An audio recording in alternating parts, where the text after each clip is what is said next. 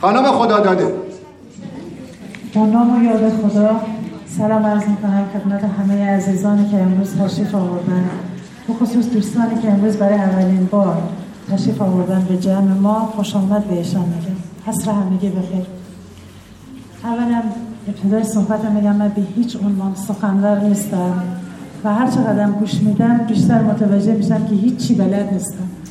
حرفایی هم که می‌زنم تجربیه چیزایی که تو زندگیم خودم تجربه کردم. فقط دوست دارم از تجربیاتم بگم. و به هیچ عنوان نه سخنرانم و نه سخنور و نه چیزی بلدم یک سال چهار سال و ده ماهه که خانگیا خواهد توی چهار سال و ده ماه با آزمایش و خطا این مسیر ادامه دادم. شاید همه جوری امتحان کردم. 50 درصد بودم 80 درصد 90 درصد و بالاخره مطلق. و متوجه شدم که هرچه خانگیاخوار مطلق باشی هم روح و روان بهتری داری هم سلامت جسمی بهتری داری. من فشار خون داشتم. حرف جدیدی واقعا برای گفتن ندارم. فقط می‌خوام خیلی سریع بگم. فشار خون داشتم. حرفات برای خیلی ها جدیده چون که تازه آمدن کیا جدید آمدن تو جلسه؟ دستشون بلند کنن. خب ببین برای اینا حرفات جدیده. فشار خون داشتم روماتیسم مفصلی داشتم کولیت روده ورم معده زخم هستانشر داشتم میگرن داشتم کار پاشنه داشتم. اینا همه رو داشتم ولی فکر می‌کردم اصلا مریض نیستم. قشنگ زندگی می‌کردم هم قشنگ میخوردم. ورزش می‌کردم کارام می‌کردم تو خانه به همه چی می‌رسیدم. دو قابلمه غذا و خورشت و برنج و چرباچین برای بچه برای خانوادم درست می‌کردم. فکر می‌کردم بهترین مادرم. و خیلی قشنگ دارم امور زندگی میچرخانم ساعت ده صبح که می‌شد می‌دیدم التهاب دارم. نفس نمی‌تونم بکشم. عصبیم پریشانم. یادم میافتاد که قرص فشار نخوردم. بودو بودو می‌رفتم قرص فشار میخوردم. وقتی که خونگیاکار شدم متوجه شدم که خیلی مریض بودم. هم از نظر فکری و روح و روان هم از نظر جسمی که من اصلا اونا رو مریضی نمی‌دانستم. متاسفانه وقتی دکتر می‌رفتم به من می‌گفتن همش ارسیه فشار خون ارسیه تا عمر باید قرص بخوری. روماتیسم مفصلی ارسیه تا عمر باید قرص بخوری.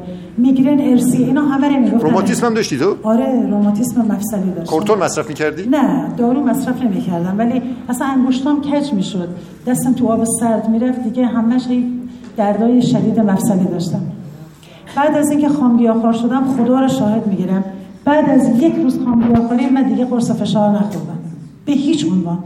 از اون روز تا الان من اصلا دیگه دارو نخوردم. هیچ نیازی به خوردن دارو نداریم. و اینه بهتان بگم با اولین وعده غذا دارو خوردن شروع میشه. اینا هر دو با همه. پختخاریه که قطع می‌کنی سریع دارو قطع میشه.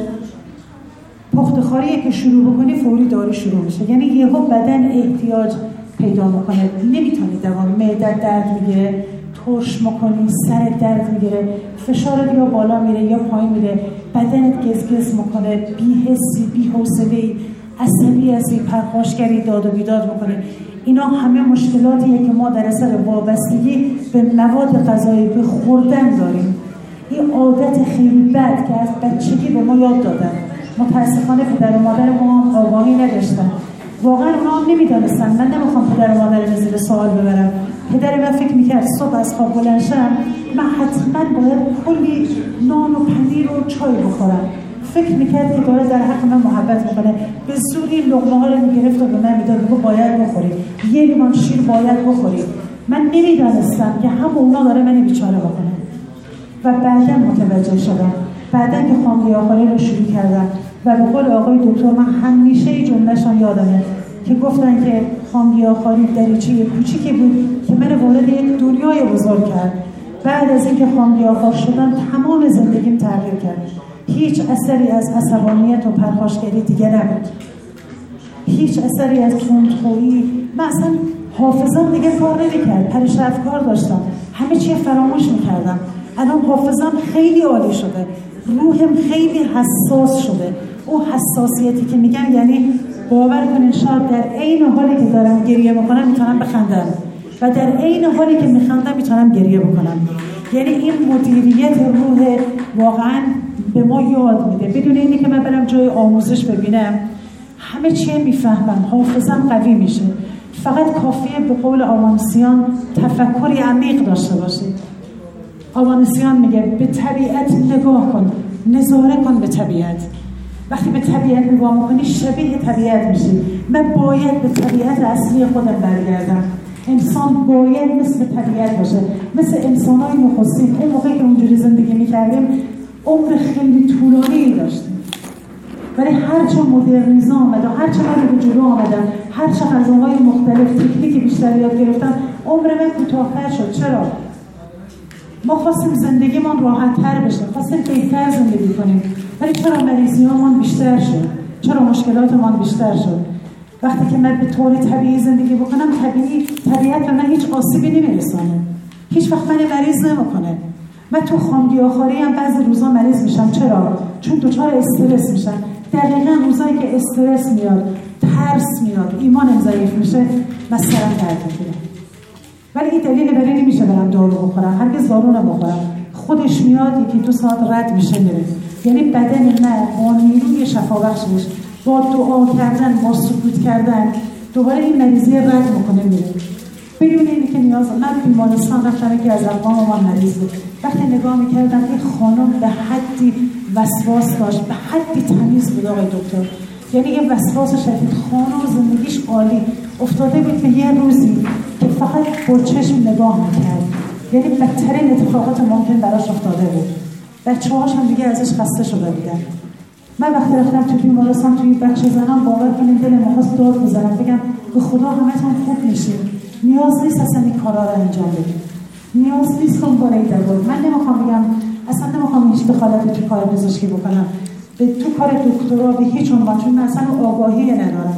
من فقط دارم تجربه خود میگم. میشه بدون دارو زندگی کرد. میشه بدون درد زندگی کرد. من ورزشکار بودم. ورزش های سنگین می‌کردم. ولی هر شب با درد میخوابیدم. همین بدنم درد می‌کرد. عصبی بودم. بچه مثلا جرمت می‌کرد با من بزنه و فورا داد می‌زدم.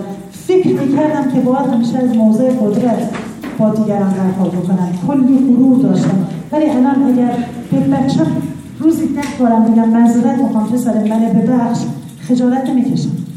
فکر می‌کنم که غرورم خوب شده. امروز سعی می‌کنم بیشتر سکوت بکنم و در سکوت همه چی رو یاد بگیرم. وقتی عمیقا فکر می‌کنم وقتی فضای طبیعی می‌خورم وقتی به اصل خودم برمیگردم وقتی رجوع می‌کنم به اون چیزی که بودم و راهم گم کردم اشتباها به اینجا رسیدم. پشیمان میشم از گذشته ها دلم می‌خواد همه چی تغییر بدم. هیچ وقتم تغییر نمی‌کنم مگر اینکه خودم به خودم کمک کنم. با آمدن به جلسات خامگیاخواری آمدن به جلسات خامگیاخواری خیلی مهمه. من این اول به خودم میگم بعد به شما.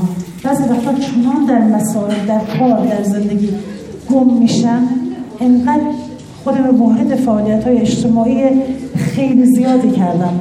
شاید خیلی جاها الان حضور مفید باشه ولی وقتی که شب میرم خانه برای خودم بار کمی دارم. چون می‌بینم جلسات خانگی آخری من نیامدم. توی جلسه ها کمتر الان حدودا یک سال من پنج شیش بار بیشتر نتونستم بیام. و این خیلی بده. اگر می‌خوایم موفق باشیم باید حتما توی جلسات شرکت کنیم. به صحبت ها رو دکتر خیلی دقیق گوش بدیم. من معذرت می‌خوام. یه نکته هم میگم به عنوان توصیه فقط. اگر می‌خوای خانگی رو شروع کنی یه لیدر برای خودت داشته باش. از یه نفر کمک بگیر. خودسرانه ای کار نکن. دقیقا. حتما از این کسی که تجربه داره و چند سال خانگی بدن با بدن فرق داره. من نمی‌تونم بیام بعد از پنج شش ماه خانگی آخری دیگران را کار بدم. این اشتباهه. ما با جان دیگران بازی نکنیم. بذاریم اونایی که بیشتر از ما بلدن کمک بکنن. بازی با جان انسان هاست. آخرین امید یه مریض ما ازش نگیریم آخرین امید یه بیمار روش طبیعی زندگی کردن تغذیه طبیعی. این آخرین امید مریضا رو ما ازش نگیریم و اجازه بدیم بیان. خانم رضایی هست آقای مهندس رحمتی هست آقای دکتر حقپرست هستن.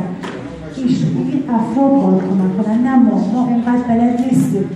کنیم. من ممکنه یه چیزی بگم که به من جواب داده ولی که دیگران جواب نده. فقط اینو می‌ذارم در یخچال باز کنیم و هر اون که خام هست سر مصرف کنیم بخوریم. حتما نتیجه خوبی می‌بینیم. تشویقشان بفرمایید. صحبتاشون بسیار بسیار شیرینه و به دل من میشینه. انشالله به دل شما هم نشسته باشه. من یه نکتی رو بهتون بگم. بحث معنویت رو مطرح کردن توی درمان بسیار بسیار ضروریه. آیه مهندس عبدالعلی عزیز یک استاد روانشناس توی برنامه حال خوب توی شبکه سلامت می‌گفت توی کشورهای پیشرفته از نظر پزشکی به دانشجوهای پزشکی توی دانشکده پزشکی واحد توکل نیایش مدیتیشن و توسل به خداوند را یاد میدن. به دانشجوی پزشکی ما توی کشور خودمان اینجور واحدی رو تو دانشکده ها نداریم که بایستی داشته باشیم. ما این که میگیم هو شافی. یا من اسمه دوا و ذکره شفا.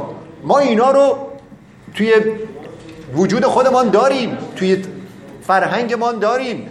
این بیشتر بها واسطاده بشه بهش. توی بیمارستان های خارج از کشور یه فیلمی رو من دیدم. فیلم بود. اما خب این واقعیت داره. یه مریضی بود در حال مرگ بود. وضعش خراب بود.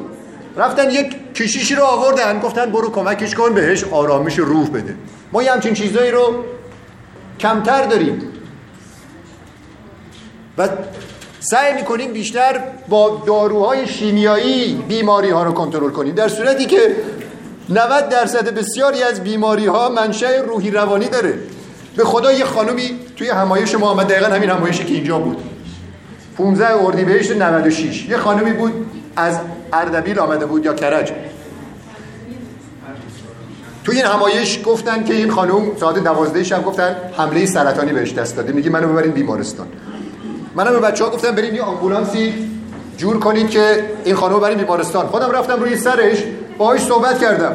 گفتم خانم توکل کن به خدا اون خدایی که کهکشانها را آفرید. اگر بخواد چند تا سلول سرطانی را توی بدن تو از بین ببره براش کاری داره؟ گفت نه. همین حرفا رو براش زدم و با قدرت الهی که در درونش هست آشناش کردم. بعد گفتم نگران نباش الان آمبولانس میادی برای بیمارستان. گفت خوب شدم دیگه نمی‌خوام برم. یعنی با همون حرفا خوب شد و اون شب دیگه و اون شب دیگه بیمارستان نرفت. بعد از اون من پیگیری کردم. بعد از اون من پیگیری کردم. موردش رو دیدم شفا پیدا کرده. داستان به همین سادگیه خیلی هم سخت نیست. حتی شما هم که چند ماه خامگیاخاری دارید می‌کنید کمک کنید به مردم. برید بگید. شاید خودتان نتوانید اون تجربه لازم رو داشته باشید صحبت کنید. اما هدایتشان کنید توی این جلسات. شما یک آدم معمولی دیگه نیستید. خانم ابراهیمی خیلی قشنگ گفت ما آدم معمولی نیستیم. و مثل آدم های معمولی دیگه نبایستی رفتار کنیم. این حرفایی رو که ما می‌زنیم یاد بگیرید. من وقتی که راجع به گلوبول سفید صحبت می‌کنم راجع به اهمیت الیاف صحبت می‌کنم اینا رو شما یاد بگیرید. نرید فقط از شفای خودتان از بیماری های شفای بیماری خودتان بگید.